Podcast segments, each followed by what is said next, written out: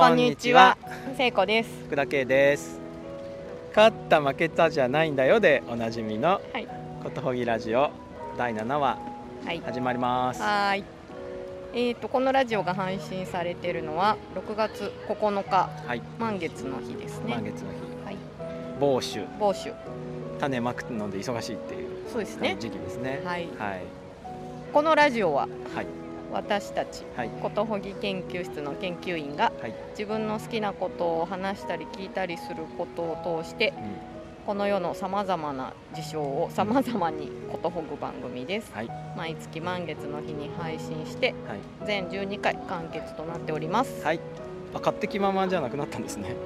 うん、なんか一生懸命やってるからあんまり勝手気ままにはやってないっていうことに、はい、はい、実情に合ってると思います。実情にはい。はい、はいよろしくお願いします。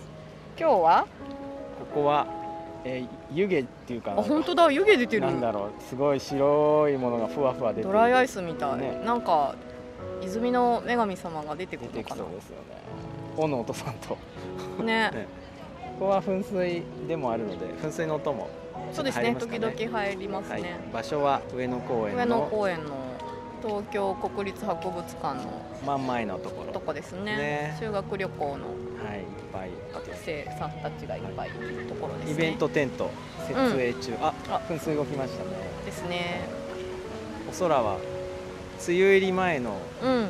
ちょっとこう厚い雲があって、うんうんうん。でも日が差して、うっていう時期ですね、はい。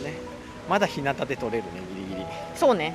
うん。風あるしね、はい。前回からまた1ヶ月、経ちましたけど、ねどうでしたか？K さんなんかどうでした？僕ですか、うん。僕は前回からそうですね。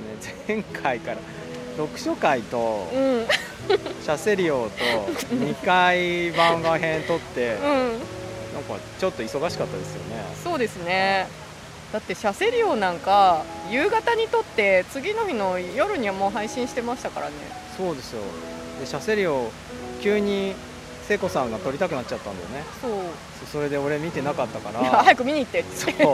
えー？って思いながらなんか週末見に行ったんだけど見に、うん。見切れなくて、うん。うんなんか収録の前日かなんかにまた、うんうんもう数時間見に来 うんてなんかハーハー言いながら撮ったっていう。うんなんでそこまでしてやってんでしょうか、そうそう、ね、あでも楽しかったですけどね。そういう目的を持って展覧会見たことなかったから、ああそっかそっうん。かあのどっちも楽しかったけど。うん、あそうそうそれでさはい。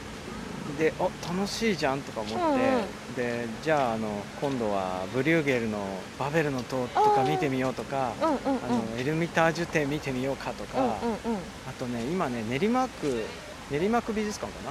うん。パリが、うん。あのオスマンさんがうん。パリをパリっぽくしちゃう前のパリうん。がどんな街だったかっていう展覧会やってるんですよ、あそうなんだ、でねそれすごいいいらしいのね。そういうの見に行きたいなと思ったりしてるとねなんか全然見切れないんですよ。え見たい映画もあるしさ。ああそうね。そう時間ないしさなんかお小遣いも足りなくなっちゃうし、でどうしようと思ったんだけどなんかまた勝った負けたのような網羅的に見ないとものが言えいないみたいな。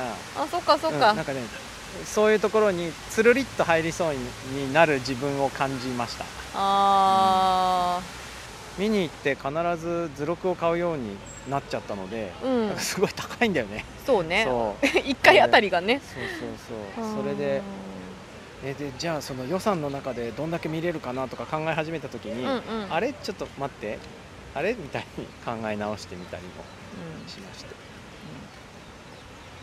そうそう、今月はあの三菱一号館美術館ナビハを見に行った美術館で次の展覧会が始まるんですよ。えっ、とダ・ヴィンチとミケランジェロ。うんうん。素描っぽいですけどね、うんポスター見ると、うんうんで一号館美術館だけは1万円でサポーターになれるんですけどあれになると、あ何回でも見に行けて、うんうん。でしかも一緒に見に行く人はタダなんですよね。素敵ですね。あとタダ券6枚もらえるのであすごい。何人かで見に行く時も見に行けて。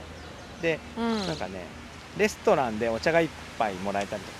1年間で1万円ですよね。一年間で1万円。全然いいですよね。あのね1回見に行くとあそこ1800円するんですよ。そうだ。だから映画と一緒だ。もう三菱1号館だけ行こうかなと思うぐらい。まあそうなの。なんか文化事業にお金を一度出してみようかなみたいな思いでサポーターになってみたのですが、うん。はい、なので今年はうん。うん1号館のギャラリートークとか、うんうんそういうのはなるべく行ってうん。みようかなって思ってる、うんうんうんうん。そんな感じですね。へえ、あ私、はい。あのー前々回から、うん。あれ？スケッチ遠足っていつしましたっけ？スケッチ遠足の話は6 6話。話ですね。6話でしたのか、なんかあの辺りから食べ物を作るのが楽しくってうん、うんあのぬか漬けしたりとかはい。レモンカードを作ったりはい。今度ミントシロップ作ろうと思ってるんですけどあのーなんかね成り立ちが面白いなって思ってきて、あこれとこれ合わせてこうするとうん。こうなるんだみたいなのが、うんなんか今更のようにうん。楽しくて。う、ん。でしかも別に必須じゃないものを作るっていうのがうんうんうん。楽しいなと思って、まあ味噌とか醤油とかも作ってんだけど、うん。まあ別にモヒートとか飲まなくていいじゃん。うん、そうね。なんだけどわざわざ作ったりとか、うん。あのたまたまね家の前にミントがすっごい群生してるんですよ。おーでこれあの、まあ、虫除けにはずっと良かったんだけどなんかなんないかなってずっと思ってて、はい活かせるって思って、うん。うんそそういうものが自分をちょっと楽しくしてくれるのとかっていいなと思って。いいですよね。僕も昨日シフォンケーキうん、うん、自分史上一番いい感じに焼けました。よおめでとうございます。息子 の誕生日で。わあそれ丸ごと1は嬉しい個食いたいって言って、うんうんうんうん。うん。よかったな。そんな感じ。そんなそんな1ヶ月そんな1ヶ月でした。あレモンカードを作ったりシそうそう。ロッそうプを作ったり。作ったり。はいしようかなと思って、今月というか第6話から今までにですねお便りをたくさんね。いただきまして、ありがとうございます。でねもうねはがきに入らないうん。から、えー便箋に印刷して封筒に入れてきました、はい、うん。えっと便箋横になっててうん。縦書きになってるんですよお便りが。あ今日はね、うん。はい、便箋に縦書きで。うやうやしい感じです。印刷印刷してみました、うんうん。はい、字も大きめでねそうですね。印刷しました。いいですね。はい、聖子さんに一通読んであげます。あありがとうございます。はい、えーラジオネーム。ことほぎラジオの BGM がサントラになったらいいなさんはい。から5月27日にいただきました。ありがとうございます、はい聖子さんこんにちは。こんにちは。K さんはじめまして。はじめまして。大切な友人に会いに大阪に向かう新幹線の中で第6回の配信を聞きながらこのお便りを書いています。私はカルタカフェのリピーターですが聖子さんの作る場で私が心地よいと思う最大の点は言いたくないことを言わなくてもよいという許された雰囲気が漂っているところです。聖子さんが何回目かの配信で繊細な人間であることのお話をされていましたが私は会話を人とする時には聞かれたくないことには踏み込まないようにするといったようなことに気を張っている自分にふと気づきました。知られてもいいことはいくらでもお話しするし自分のキャラクターをこうよく人に伝えられるしもともとは話好きな人間ではあるのですがどうにも知られたくない部分というものがあるものできっと多くの人もそうなのかなと勝手に思っている節があり人と話をする時には聞かれたくなさそうなことは聞かないという心がけをしています。自分がそういうものなので会話をしているお相手がそういった配慮なくずけずけ他に良い表現が思い浮かずすいません。質問する人だなと感じてしまうと身構えてしまうことがあります。聖子さんの場はそういった不安がふわふわと取り除かれる妙な心地よさがあります。ラジオの中でではないのですが個人的に聖子さんが安全であることに配慮をされているお話を聞いたこともありそれが聖子さんの作る場の幸せな心地よさの秘密だと思っております。ことほぎラジオはドキュメンタリー番組を見ているかのようで大好きです。お二人の手探り感や考えていることこれまでの歩まれてきた人生の全てが集約されているような感じを受けるからでしょうか。実はラジオなるものを聞くことはこれまでの私の人生にはチャンスが一度もなくよってリスナーとしてお便りを出すのも人生初ですがそんなチャンスに巡り会えたことを嬉しく思いながらこのお便りを書き進めました。これからもドキュメンタリー「ことほぎラジオ」を楽しみにしています。脈絡のない文章にお付き合いいただき失礼いたしました。ですって。ありがとうございます。笑ってる。初めてのお便りいただきましたよ。そうか。ちょっと胸がいっぱいで、胸がいっぱいで。うん。これは僕の知らないカルタ界のお話だね。カルタ会か、まあ私のやってる会のお話ですね、はでちょっとどなたかわからないんですけど、い、うん。そうね。まあうん確かになんか毎回言ってはいるな。うん。言いたくないことは言わなくていいっていうことはね、なんか繊細な人間だみたいなことを、うん。確かに羽田の会で言って、うん。まあ、ちょっとなんか恥ずかしいなと思ってるんですけど 自分で繊細って言うなって感じなんですけどね、はい、う繊細さを活かせる仕事が見つかってよかったなっていう感じのこと言ってたんじゃなかったでしたっけ？ーんうん。うん。そうそうそう。繊細すぎるって言われてたんだっけ？うん、うん。とか。まあすぐ傷ついたりするから。たからね、よくわからないところで、ううん。まあだから私も、うん。その自分を、うん自分を素材にというか。うん。そういう人ももしかしているかもしれないよね、みたいな。うそういうなんかうん他の人からちょっとよくわからないところで勝手に傷ついてるみたいなことも、ん。まあ、誰が来るかわかんないからうん。起こり得るよねと思って、うん。うん。ところには踏み込まないようにはししながらだけど、うん。その場のあの、えー、とメインになっていることうん。については安心してうん。いっぱい楽しんでうん。来てよかったなって帰ってもらえるようにしたいなっていうのは思ってやっているかな。あとこれ、はい。BGM ははいはい。あのあ今ね。今川さん？今川さん？っはい。ていう方の音楽なんですよね。そうなんですあのブログに下の方にちょこっとうん。リンク貼ってるんですけど、お会いしたことなくてね。ないない、はい、あのーフリー音楽サイトで。あいいなと思って、ねどれもいいですよね。でお手紙書いて、うん。うん、そしたら「どうぞ」って言ってくれたんで、うんなんかめっちゃ使ってるから、うん。うん。何らかの形でお礼の気持ちをねもう一回伝えたいなとは思ってるんですけどね。そうですね。そう本編の本音楽以外にもねあの、当うん。美術館の時の曲とかうん。読書会の時の曲とか、うんうん。えっと、おまけコーナーの曲とか、うん。う んそうそういくつか、うんうん。ね、使わせていただいております。はい。よかったら探してみてください。はーい。はい。はいうん。うん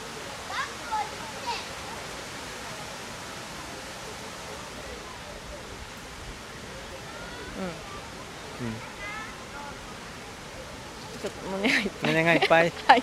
胸がいっぱいなんですねはい。はいありがとうございました。はーいお便りもう一通読んじゃいましょうかはい。じゃあ読みます。はいラジオネーム麦チョコさん。はい5月12日にいただいたお便りです。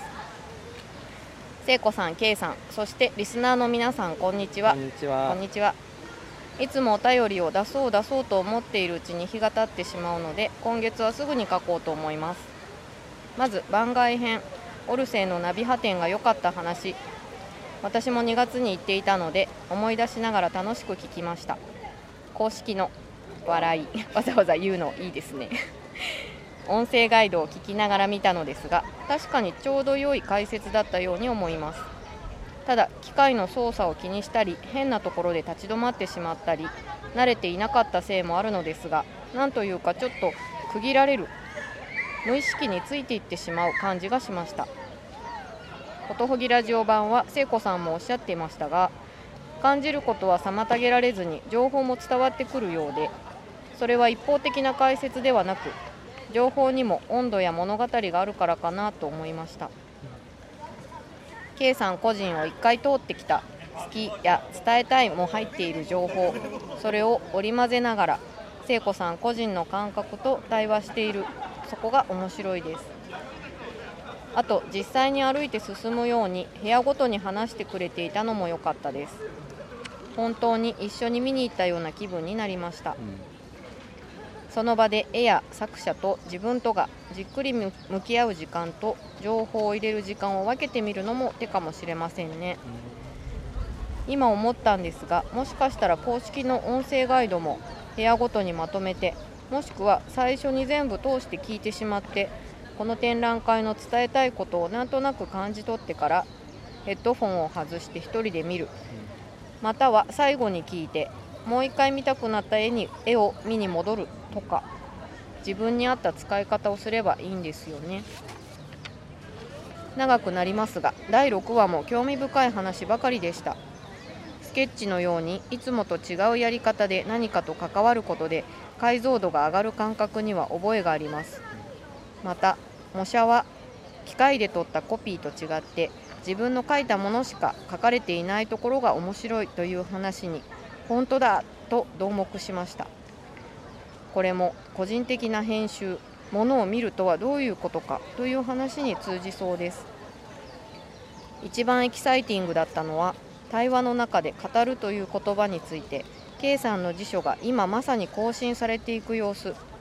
これはあらかじめある情報を伝えているわけではなくその場でまさに生成している状態がそのままラジオとしてパッケージされてしまっていて素晴らしいなと思いました。毎回お二人がラジオを通していろいろなことを試して変わっていく様子が感じられ自分も何かしたい気持ちがむやみに高まってしまいます。聖子さんの「私こういうのやりたかったんだ」という言葉をいつか自分も言えるといいな。ではでは来月も楽しみにしています。ありがとうございます僕このお便りいただいた後にねうん。あの実際にうん。じ別の美術館の音声ガイドを全部まとめて通しで聞いてみたんですよ、ラジオみたいに。うん。あ見る前に。そうそう、うんうん。見る前に、うん。えーこれから見る展覧会の音声ガイドをうん。全部通しで聞いてみたんですけど、全然分からなかった。あのね最後まで聞けなかったかな、うーん頑張ったけど、うん。うんもう何聞いてんのか分かんなくて。や何聞いてんのかわかんないんですか、っぱりねあれね、あのその場で聞くようにできてんですね。あ見ながら。見ながら、あー見てないと何を言ってるのかがわからない？うん、そうそう、うん。何のことを言ってんのかが全然分からなかった、うんうんうん。うん。ですね、うん。うん、ちょっと今度もう一度どっかでやって分析してみます。はい、けどうん、はい。あでもこのえっと麦チョコさんが言ってるみたいな、うん。えっと最後にまた全部通して聞いてその絵に戻ってみるととかはまだやってないからそ,、れもやってみるとそうですね。ちょっといろんな方法でうんうんうん。やってみます、うん。だかなりその狙って作り込まれてるもんなんだなっていうのは分かったかなあとねあとね、うんうん。あとね、はい。えっと、最後の方。ねはい。ああこれこれこれ。あの麦チョコさんがエキサイティングだったって言ってくれてた、うんうんうん。その辞書が書き換えられてる感じ、うんうんうん。その場で、うんうん。あれは喋ってる本人もうん。見つけたみたいな分かるかもみたいな、うんうん結構ねエキサイティングな時間を過ごしているので、うん。あのちょっと伝わってうん。嬉しい。と思った、うんそうねあでもそれはすごい嬉しかったんだよな。その僕がすごいすごいなーって誰かと会って、うん。この人すごいなって思う時のうん。いろんな時にすごいなと思うんだけど、その中の一つで、うん。まあ、自分で言語化できるうん。凄さの一つに、うん。人前で別人になっていく人っていうのがいるんですよ。成長して。へえそういう人を見るとねうん。すごいなと思うんですよね。うーん。なんか具体例が必要だよね。うんちょっと今心当たりがなくて。えっ、と何人かのうん。お母さんたちとうん。子供とうん。3歳ぐらいかな、2歳ぐらいかな？幼い子供たちと公園で一緒に遊んでて、うん。でいつもお母さんと一緒にいるうん。子うん。っていうのがいて、うん。である時その子とお母さんと僕と、うん。まあ、歩いてたんですよ、うん僕僕の息子は別のお母さんと歩いてたの。うんうん。でその時にそのその子のお母さんがちょっとトイレ行きたくなっちゃったの。うん。であのトイレ行くから行こうって言ったら、うん。その子が僕とお母さんをうん。何度も何度もこう見比べて、うん。あの福田さんがいるからいいって言ったの。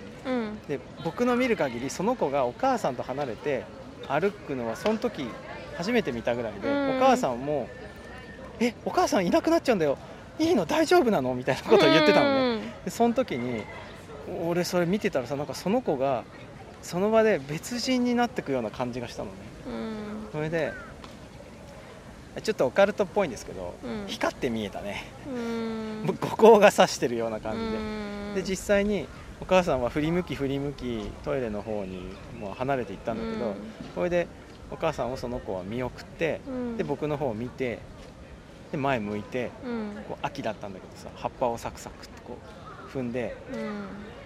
もう歩き出したんだけどさうん。すげえと思ったその時。うん。えちょっと思い出した。あまりいい例いい例ではなかった？うん。うんそういう人の前で変化していくうん人っていうのはうん。光っている？うん光って見える感じするけどね。うんすっごいいいライブを見に行くとうん。同じ感じがする演奏にたまに会うことがあるんですよ。ああの時は、えーもしかしたら舞台の上で別人になっているのかもしれないですね その人たち、うんうんうんうん。別人になる。あのーラジオってはい。一回あのー録音ボタンを押すと、はい基本的には、はい。そのまあ途中で止めるっていうこともできるんだけど、はい。あの最後まで取り切るじゃないあですか。そうですね。でそういう中でそのやめらやめられないうん。から、うん。今持ってるのの精一杯うん。をやってる時うに、ん。なんか自然とうん。更新されたりとかうんうんするなと思って、更新されたり変化したりとか、これがなんか何の制約もない、うん。ただのおしゃべりでももちろんあるんだろうけど、うん。このなんか録音してるっていうことによって、何かが促進されてるような気がすごいします。うんだしあの2人で喋ってるんじゃなくて、うん。これリスナーさんにうん。聞いてもらうために録音してるっていうのもあって、うんうん。なんかそういうさまざまなうん。制約によってもまたうん非常に変化してるところだなと思いますね。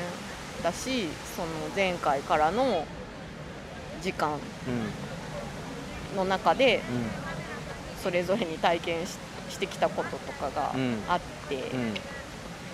そうなんか全部が移ろってる中で、うん。この瞬間を取り収めるっていうのが、なんか怖くないのとか聞かれたりとかするんですけどね。あ あーでもなんかどっちかっていうとなんかエキサイティングだからやってんだろうなと思います。うん、なんか何かしたい気持ちがうん。むやみに高まってるとかいいじゃないですかね。いいですよね。ね。嬉しいよ。うん、うん、うん。そうそうそう。そういうそういうこと。うん。むやみになんかしてほしいよ。ね。うん。うん。はい、はい。ありがとうございま麦チョコさんありがとうございました、す。次は？はい。次はえっとね次はね、うん。読書会の話しようか読書会の話しようん読書会の話しようう。うん。じゃあじゃあ、はい、えーラジオネームエリーさんから5月23日にいただきました聖子さん、ケイさんこんにちはこんにちこんは。にちは森の読書会じっくりじっくり聞きました聖子さんと K さんの物語がリンクし合いダンスしている様がとても美しかったです。ラジオを作っていく上で培った信頼関係があるからこそ語られるべき物語が語られたという感じがしました。そしてこの話をリスナーに聞いてほしいと2人が思ってくれたことがとても嬉しかった。この物語たちは2人の信頼関係が前提にあるからこそ出てきた話だけどリスナーへの信頼もあるんだなと感じたのです。この番外編を配信することにしてくださってありがとうございます。私も読書会を主催しているのですが過去に開催した時に偶然テーマがつながっていく奇跡のようなことが起こったことがあります。でもそれはその場に参加した人にしかわからないことで話された言葉は消えていくもの。記憶にしか残らないという美しさもありますがこの森の読書会では日常では消えてしまうものがきちんと編集されて残っていてそこで起こった奇跡を後からその場にいたかのように体験できるというところがいいなと思いました。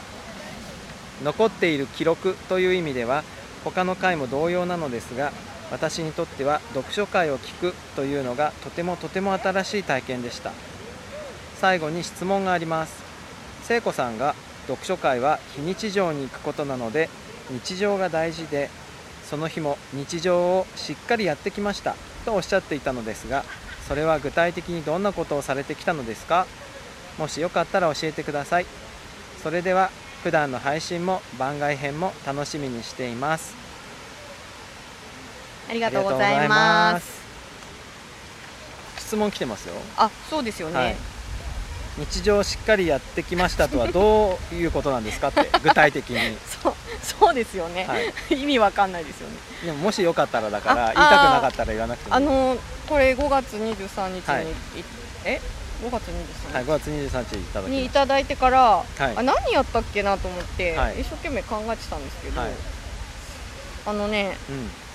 まあ、うん。まずそのそれの意味するところは、はい読書会という非日常の場にみんなを連れて行って、はい。その非日常の場ではい。目いっぱい遊んでもらう、はいはいんですよね、はいちょっと日常は置いといてみたいな感じで、ってなるんだけど、はい。帰んなきゃいけないから日常にちゃんと、うんそれで、えっと、その時は私が進行させてもらってたので、少なくとも私は、はい。あの没頭もするけど、はい。ここは非日常で、はい。い、ずれみんなを日常に連れて帰んなきゃいけないっていうことはちゃんと思ってなきゃいけなくって、うんうん。そそうした時に、うんうん。あの日常ってなんだっけっていうのを、うんうん。なんかパッてお思い出せなきゃいけないっていうか、はちょっとなんかそのつながりを持ち続けたまま非日常にいるっていう状態にしとかなきゃいけなくて、はあその時に日常と接続し続けながらそこにいないといけないうんうん。のかなと思ったんですね。うんで、まあ、何をしてきたかってことなんですけど、うん。割となんか一個一個やることを、うん。あの自分でなんていうか今自分が何をしてるのかっていうのをほなんかしっかり確認しながら、はい。なんか過ごしてましたね。例えばなんかまあ家事するにしても、うはい。皿を洗うとか、はい。その皿を洗う段取りのはい。一個一個ちょっと眺めてみたりとか、はいいつもはま眺めてないって眺めてない。なんかぼーっとしてて。ぼーっとやってるんだけど。むしろなんか面倒くさい作業ですね。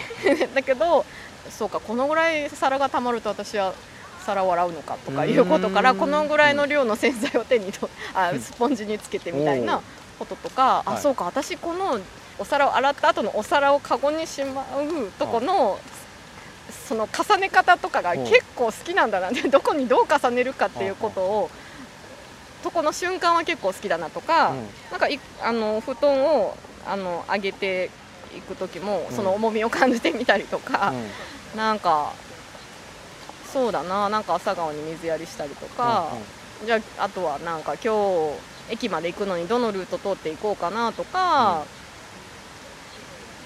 今日は何時にこれをしてとか今日は9時だけどもう眠いから寝ようとか、うん。うんなんかななんていうんですかね一個一個をちょっと観察してみる感じとか問題もいろいろありますよね日常生活って。はいありますよね。でそういうことに、うん。あの嫌にならずにうん。辛抱強くうん付き合ってみたりとかしてみるあー何が起こってんだろうとか、うん、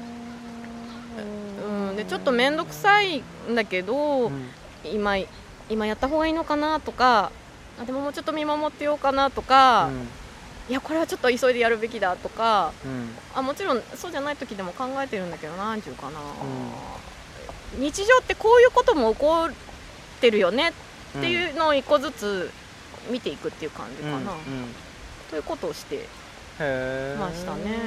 でその中ではあんまり自分に禁止事項とか設けないで、あのー結構自由にやらせるっていううん。感じだからあのーあ今日すっごいビール飲みたいわって思ったらうん。うん飲むっていうあかあ感じとか、うん。あのーね太るからあんまり飲まない方がいいよみたいなのもあるけど。あるけどね。うんなんかあ飲みたいんだよね。みたいなうん感じで、だったりとか。うん。してた。具体的にはそういうことですそういう具体的ななんか聞いして聞いてってさちょっとある感想を持ったんだけど、はい。ちょっと述べてもいいですか？はい。あすごい不安そうな顔してる。なんかはい、あ僕が今思ったのは、うそれによって何がどういう状況が生まれるのかなっていうことをちょっと感じたのかな。なので何を感じたかというと、うんうん。その日常の方をちゃんとやるっていうのはうん。なんか言葉としてちょっと逆になっちゃうんだけど非日常に逃げ自分が逃げ込まないようにするってことなのかなと思った。その非日常側の、うん。区切られた非日常側の居心地が良すぎて、うもう日常に帰りたくないよね。ねみんな帰りたくないよねってならないように日常をちゃんとしておけばあの帰りたくなくならないっていうの。なんかそうそうそう。日常の姿をはっきりさせておくことで、うんその非日常が逃げ場にならないっていうことに気使ってるのかなと思った。そうです。あそうなんですか、ままさにそうです。僕の思いつきですよこれ。あでもいや本当ですか？あ違う。あ, なんかしゃい K さんが喋り出した時に、はい。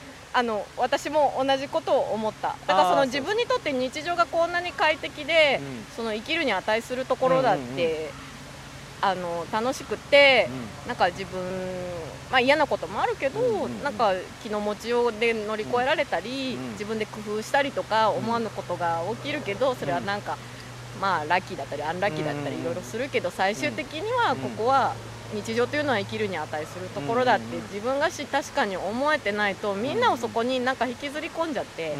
なんか非日常の方がうん。なんかほわんほわんしてて、うん何でもうん受け入れてくれてうん楽しいから、うん。なんか私がもう帰りたくないみたいになっちゃったら、うん本当みんな帰れなくなっちゃうから、うん危ないと。もうずっとみんなと一緒にいたいですみたいな、ね、みたいになっちゃう。そうそうそう。で場っていうのはやっぱり非日常だから、うん。だからいいのであって、うんそこの住人になっちゃいけない。そうだよね、うん。非日常のその質感が高まってさ没入感も高まると、うん。やっぱりなんだろうそれに締められちゃう部分があると思うんですよ心がね、うん。うん。うん。うん。そうそうそう、うん、っ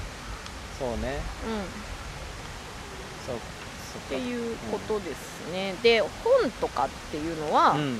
ものすごくそれをそういうふうに巻き込む？人間を？そういう性質を持ったものかなと思っていて特にあの日持ってきたのはやっぱり物語でしたね、うん、そうですね、うん、だから一人でうん。あの読んでる時っていうのはうん。安全なんですよむしろ。すぐ日常に帰れるじゃないですか。うん。本をパタンって閉じたら。だけど場の中で扱うとうん。結構な力を持ってしまうと思うので、であの日は結構それをやってきたので大丈夫っていう感じだそうなんだよね。なんかうん。それは思った。そのね後から聞くとうん。なんか変わったモードに入ってんな自分がって思うんですよラジオを、うんうんうん。だけどそれに対しての不安がないんだよね。うんうん。うんその時は。うん。だからいつもは自分の変化に対して、うん。自分自身が移動した時はなんとなく分かるんだけど、うん。なんかみんなで急に渡るとね、うんうんうん。分かんないんですよ、うん。渡ってるってことが、うんそういうことね。そういうことです。うんうん。なんかなんとなく分かった、うん。あと別のことも思った。しそういうその商品としての非日常っていうのは怖いなと思った。聞いてて、あうん、あうんうんうん。金が尽きるまでいられちゃったりするじゃない？そう。それ怖いよね。怖い。ん。本当怖い。うん本に限らず本に限らずね。映画でもいいし、ね。ゲームでもいいし、うんうん例えばそういう非日常的な場でもいいし、うん。うんなんか快適なホテルでもいいし、うん。うんそういうなんかうんね。そうそう、うん。それちょっと怖いなとは確かに思いました、うん、日常の住人であり続ける、そうなんだよね、人間だからそれがすごい大事なんだと思う、はあうん、それそれがやっぱり一番人間を尊重してるってことかなと思ってます。そうだよね。はい。よりよく生きるためにあるってことだよね、場がね。う、うん、そう、ん、いくら快適でうん。居心地が良くても、うん。ここは終わるものであってうん。でこの場がなぜあるかといえばそれは、よりよく暮らすために今の場があるっていうことを見失わないってことだよね、うんうん。うん。うん。はあ難しいねでもなんか褒め言葉とかでずっと読んでいたかったみたいなのもあるじゃない？ああありますね。うん。うんうんそんぐらいでいい。ね。そんぐらいでいい。でも終わるからいいのか。そう終わるからそう思えるしあのその中で自分にとって何が大切っていうか何を欲してたのかっていうのが明らかになるじゃないですか、あ多分それが一番場のできることだと思う。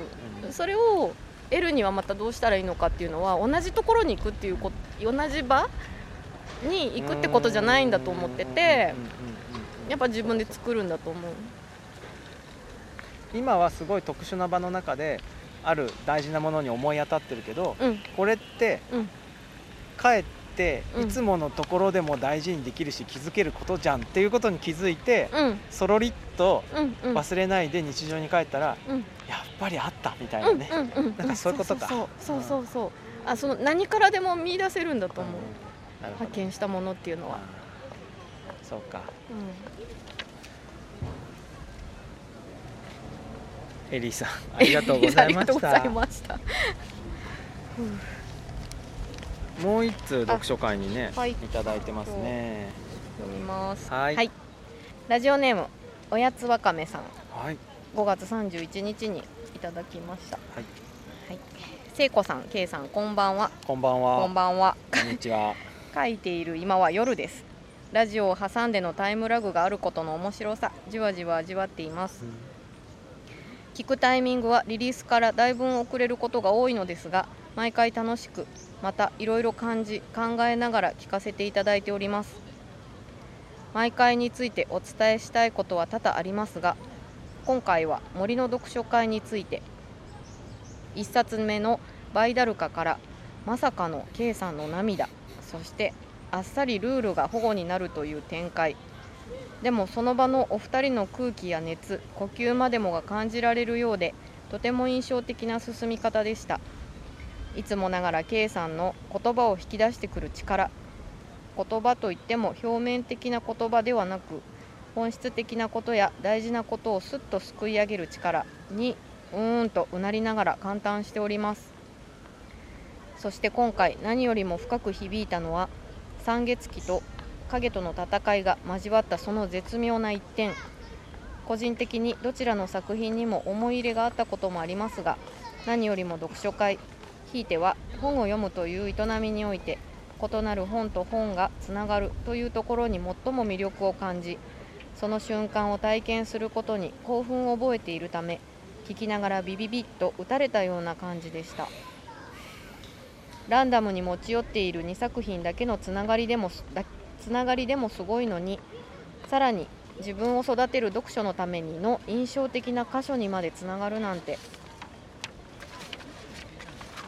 ラジオは朝に聞いたのですがこの部分を聞いたことでその後の一日の自分をフル稼働させるくらいに強烈な印象をもたらしてくれました。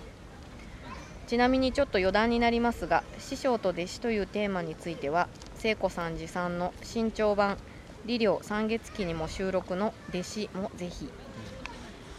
最後に聞き終えて思ったのは読書会を聞くってすごく新しいということでした。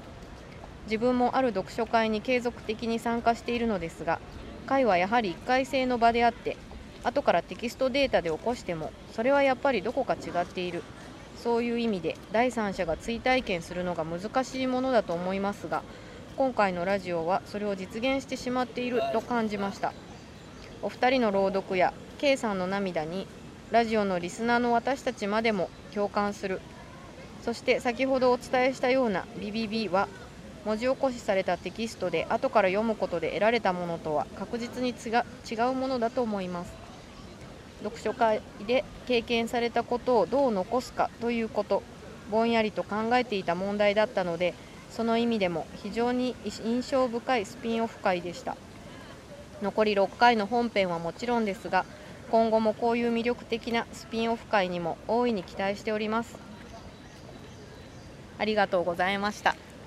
ありがとうございました。ありがとうございました。読書会を聞くっていうのは新しいって、エリーさんもうん。なんかおっしゃってましたね。新しいですよ。新しいですか？ないですよあんまり。そうですか。うん。うーん。そのえっと書評番組みたいなんてあると思うんですね、これ多分ちょっと違うと思う。うあのテレビ番組でもよくありますけど書書評番組っていうのは、やっぱ評論であって、うんうん自分とその本の関係とか、まあ、そもそもテーマで持ち寄ってああだこうだ話したり、うんその本同士が偶然うん重なってるみたいなのとかっうんてやっぱ読書会なんだと思ううんし、基本的にはまあリアルの場で行われることでうん消えていくものその会が閉じられたらもうなんか夢のように、あれそれが良さでもあるんでしょそうそうそうそうそうそうだからすごくその後からでも聞けて、うん。ああの時何が起こってたのかみたいなのを繰り返しなんか聞けるみたいなのってうん。新しいと思いますね。僕ねあの回すごい好きなんですよ。うん、うん。うん。それなんか何回かおっしゃってますけどはいはい。何がそんなに好きなんですか？どこ？どこが、うん。え僕が泣いてるところ？あ とか、あうんうん。うんあご自分に？え全部合わせていろいろ。うんうんうんうん。そうそう。あの「リリオ三月期」とか全然知らない本だから。あそうなの高校の教科書で知ってる人が多い。あ僕あの後、うん。あの話がすごく印象深くて、うん。友達に、うん。あそうやってねなんかあの虎になっちゃった人がいるんだってとかって話したら、ああ有名な話だよねみたいな感じでなんか知ってる人多くてうんうん。なんかあれ俺だけしか知らない人俺だけみたいなちょっとなりましたけど、あこの弟子っていううん。うん、話も入ってるんですよ。だからそうん。うん。それもねあ私すごい好きなの。中島敦の弟子っていう話も。あの回の中では使われなかったけど本自体はそういう感じでこうリンリンと響き合ってたってことなんだね。だし、うん。私多分前々日ぐらいまでは弟子にしようと思ってたんですよ。あそうなんですか。そう。そっちにしたらそっちにしたでまた、うん。師匠と弟子テーマでもつながっていたし、ね。うんうん。そしたらまた全然違う展開になっただろうし、んんんうん。聖子さんも結構しどろもどろしたりして すごい聖子さんらしくて。初めて会った時が読書会の聖子さんだったから一番なんていうの？初めて会った時の人の印象ってこう残るじゃないですか、うんうん、うん、その印象に一番近かったっていうのもあると思います。ねあああ知ってる聖子さんだみたいな感じで。そっか、うんうん。そういうのもあったしなんか僕が正座しちゃってるところとかもなんかああ面白かったですね。なんかコンパクトだったしね長くなかったから。そうですね、なんかそうそうなんかルールを保護にするのってどうなのかなとかいろいろ思ったんだけど、はいそうね。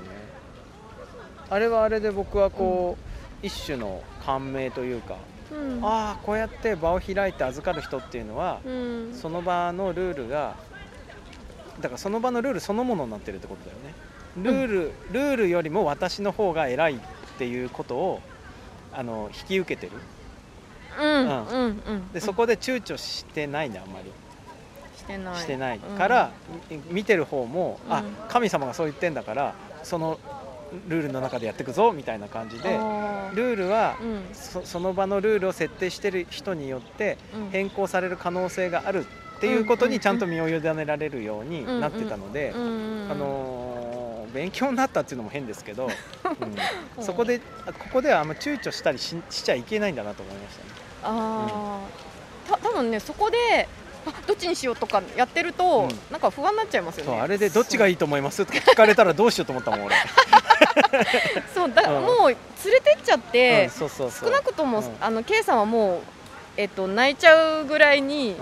没頭しちゃってるから、そんなことまで決めさせたらダメですよね。うん。ただちょっと待って。あの、ねはい。没頭してるから泣いてるわけじゃないんですよあれ。読むと必ず泣いちゃうだけですよあそうかか。はい、かなり自動的に。あそっかそうか、うん。その泣くっていう感じが違うんだね。うん、あのね感情が高ぶったりしてるって、うん、まあたもうあるんだけどかなり自動的なんだよねあれ。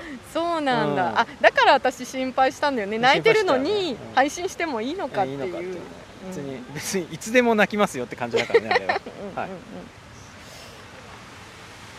おやつわかめさんがちょっと褒めてくれたから嬉しかったですよ、K さんの言葉を引き出してくる力でしそょういいな。嬉しい。そういう力があったらいいなって思ってるからね。あるんじゃないですか？感じてくださっていいよね聖子さんの司会進行がやっぱ良かったですよ、うん、から好きなんじゃないかな。あの回が、ありがとうございます。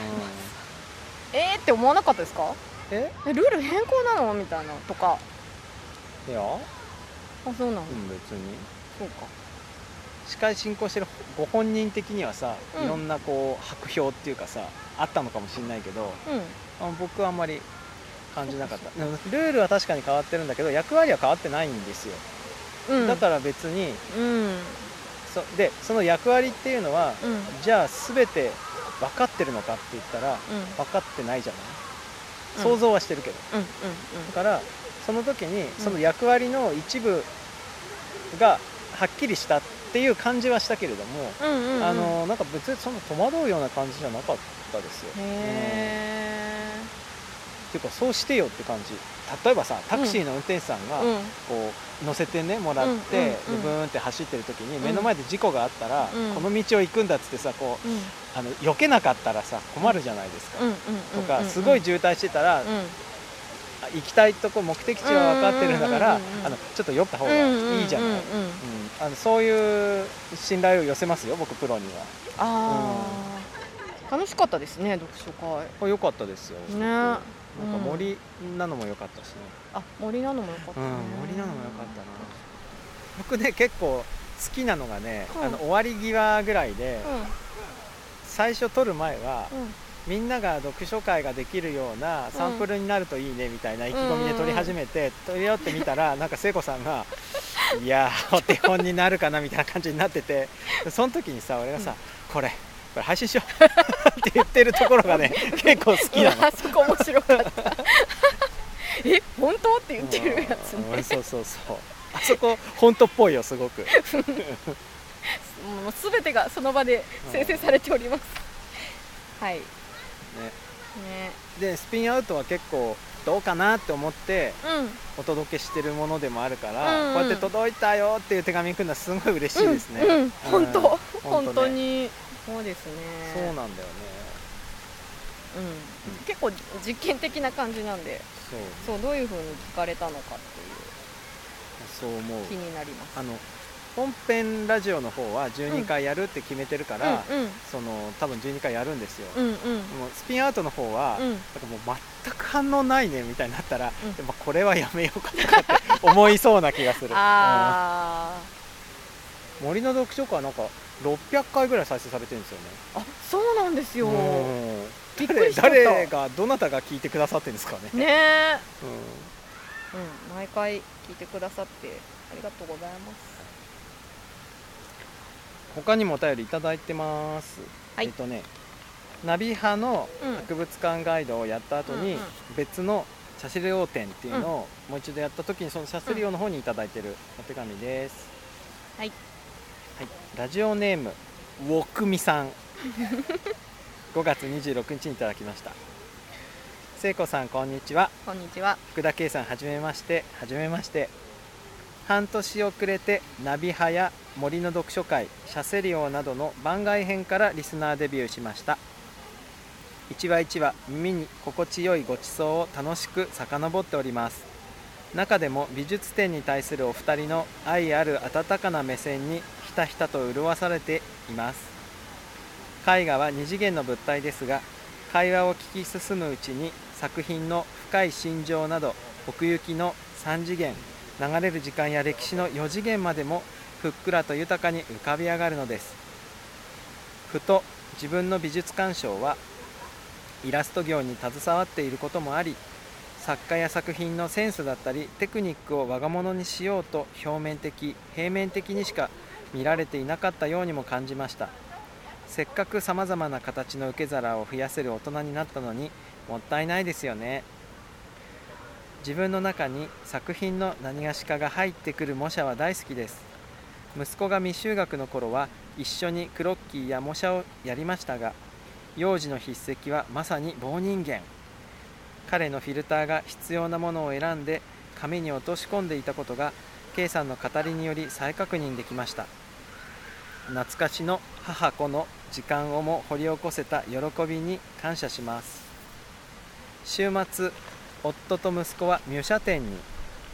一番好きな絵をスケッチしてきてほしいなと彼らを送り出し私もスケッチブックと花柄の服でカバリス城と対面する予定です。もちろん音声ナビはことほぎで。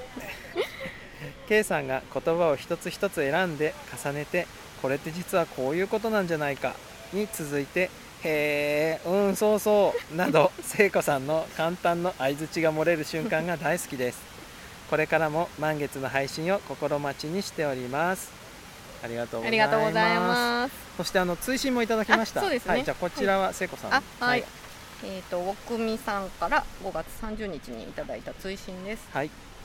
先日のお便りの中でこれまで絵画を表面的にしか見ていなかったなんてもったいないそんなことを書きましたが実は昨晩突然にその理由を思い出したので追伸として送らせていただきます。二十歳の頃読んだ若桑みどりさんの美術史論の中で日本人というものは絵の中のストーリーやイメージを見ているだけで絵画そのものを正確に捉えている人はどのくらいいるだろう。そのような指摘文がありました。分かりやすい例としてゴッホを挙げ彼の激しい生涯を知らなければこの絵を評価できるのか。不遇の人生と照らし合わせているだけで彼の絵そのものを見ている人好きな人はいるだろうか。まあ日本人って演歌好きだからね。そんな感じに読み取れたのです、美大生になりたてだった私はそうか絵画の背景に惑わされてはいけない。作品そのものと対面せねば日本人だけど演歌が好きではいけてないのだと極端に影響されそれからはあえて作家の心情的なものに蓋をしクールな捉え方に努めてきたように思います。そのような理由が解明され涙腺も緩むほど倍以上の年も重ねてきたのでこれからは安心してバックグラウンドに踏み込んでいけそうな気がします。演歌だって高らかに歌えそうです。うんうん。それから先日お二人のラジオを耳にシャセリオンの肖像画に対面してみたら過去に友人らと大阪城公園で似顔絵描きをやったこと鉛筆を走らせるごとに目の前の人に静かに入っていった記憶もよみがえりました。かつてのくさびを取り除いていただいたりさまざまな記憶を呼び起こしてくれるフォトホギに感謝します。シュールの語源にまつわるお話もとても面白かったです。遡り中。長々と失礼いたしました。ありがとうございます。うん。大阪城公園で似顔絵を描いて。いいよね。それスケーンはご覧になったんですかね？あスケーンのねの描き合ってる絵よかったからなうん。よかったですね。嬉しいね。うん。シャセリ王店。シャセリ王店なんであんなに瀬古さんやりたかったんですか？聞いてみたかったんだけど。めっちゃ焦って俺見に行きましたけど。い生かされたっていうか、あのーナビ派やってうん。読書会やって、うん。シャセリオなんですよね、あそのう、ん。ナビ派のうん。振り返りとかもうん。したじゃないですか、した。で今度やるなら、うんこういう感じでできんじゃないかああいう感じでできんじゃないかとか、うんうん。で話した後にうん。読書会をやって、うん。その扱ってるものは別絵と本とかでうんうん別なんだけど、うん。なんかこうなんか見えてきそうになってる、うん。このうんああだこうだ話すうん。回うのん。いい感じの形っていうのが、うん。なんかちょっともう一個形にしてそれを見てみたいっていう感見じてたんだうん、でであのうん。ポスターになってた、はいはい。あの女性の肖像画はすごく魅力的だったしなんかぐいぐい来るもんがあって、うん。何でもいいかなって思ったんですよ最初はね、うんうん最初はね、うん、だからバベルとかでもいいかなとか思ったんだけど、なんかあの人間うがん。訴えかけてくる感じ、うん人間の肖像画が、うんうん。あああいう感じとかがうん。すごい良かったんですようんうんうんねすごい時間を超えて話しかけ語りかけてくる感じ、そうかそうか、うん、じゃあやっぱあのカバリウス城の語りかけてくる感じっていうのが、まあ、決め手なんだね。決め手だったんですね。う。ん、そうやっっぱあれを見て、はい。看板みたいなものであってもやっぱなんか何をか感じてしまう、んさ可愛いみたいなことだけでもいいし、動機としてはうん。やっぱ何をか感じてしまう、うん。それって一体どっから来るんだろうっていう素朴な疑問。それをなんか人と話すことによってうん。なんか明らかにしてみたいっていう感じなんだと思います。あのねうん。ナビ派の時にまだちょっと残ってたうん。その音声ガイドうんを作りたいっていう感じは自分の中ではね今はねない。うんうん今はなくてうん。うんあの読書会形式でうん。展覧会をうん。扱ううんっていうのが、今流行ってる。流行ってる。うんうんうん。そうね。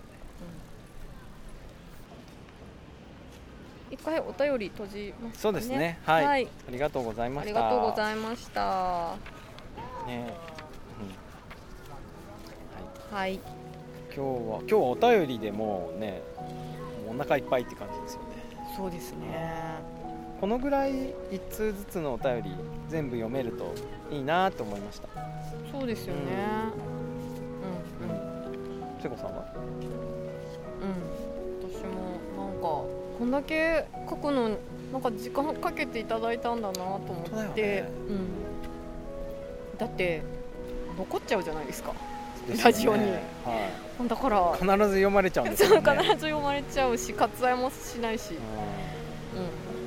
うん、匿名だとしても。匿名っていうかラジオネームだとしてももね。だからなんかいろいろ考えて書いてくださったんだろうなと思って。そうですね。まあそれでもなんか十分受け取りきれたかわからないですけどうん。今日今日はなんかぱい時間を使ってみたかったんではい。よかったです。そうですね、ううん。んたっぷり読めてよかった、うん。うん、そうですね。今日の出演ははい。ことほぎラジオの BGM がサントラになったらいいなさん。はい。おやつわかめさん。はい。エリーさん、はい。麦チョコさん、はい。おくみさん。はい。そして聖子と福田圭。はい。でお送りしましお送りした。ました。ありがとうございました次回は？次回は？7月9日はい。の満月の日にはい。第8話、ははいい配信いたします。はい。またお便りはい。お待ちしております。はい。はい、ブログの方に、はい。えっ、と天使がお手紙を持ってはい。パタパタしている絵がありますので、はい。そちらからはい。いただけたらと思います。はい。それでは皆さんはい、ごきげんよう。ごきげんよう、さようなら。ら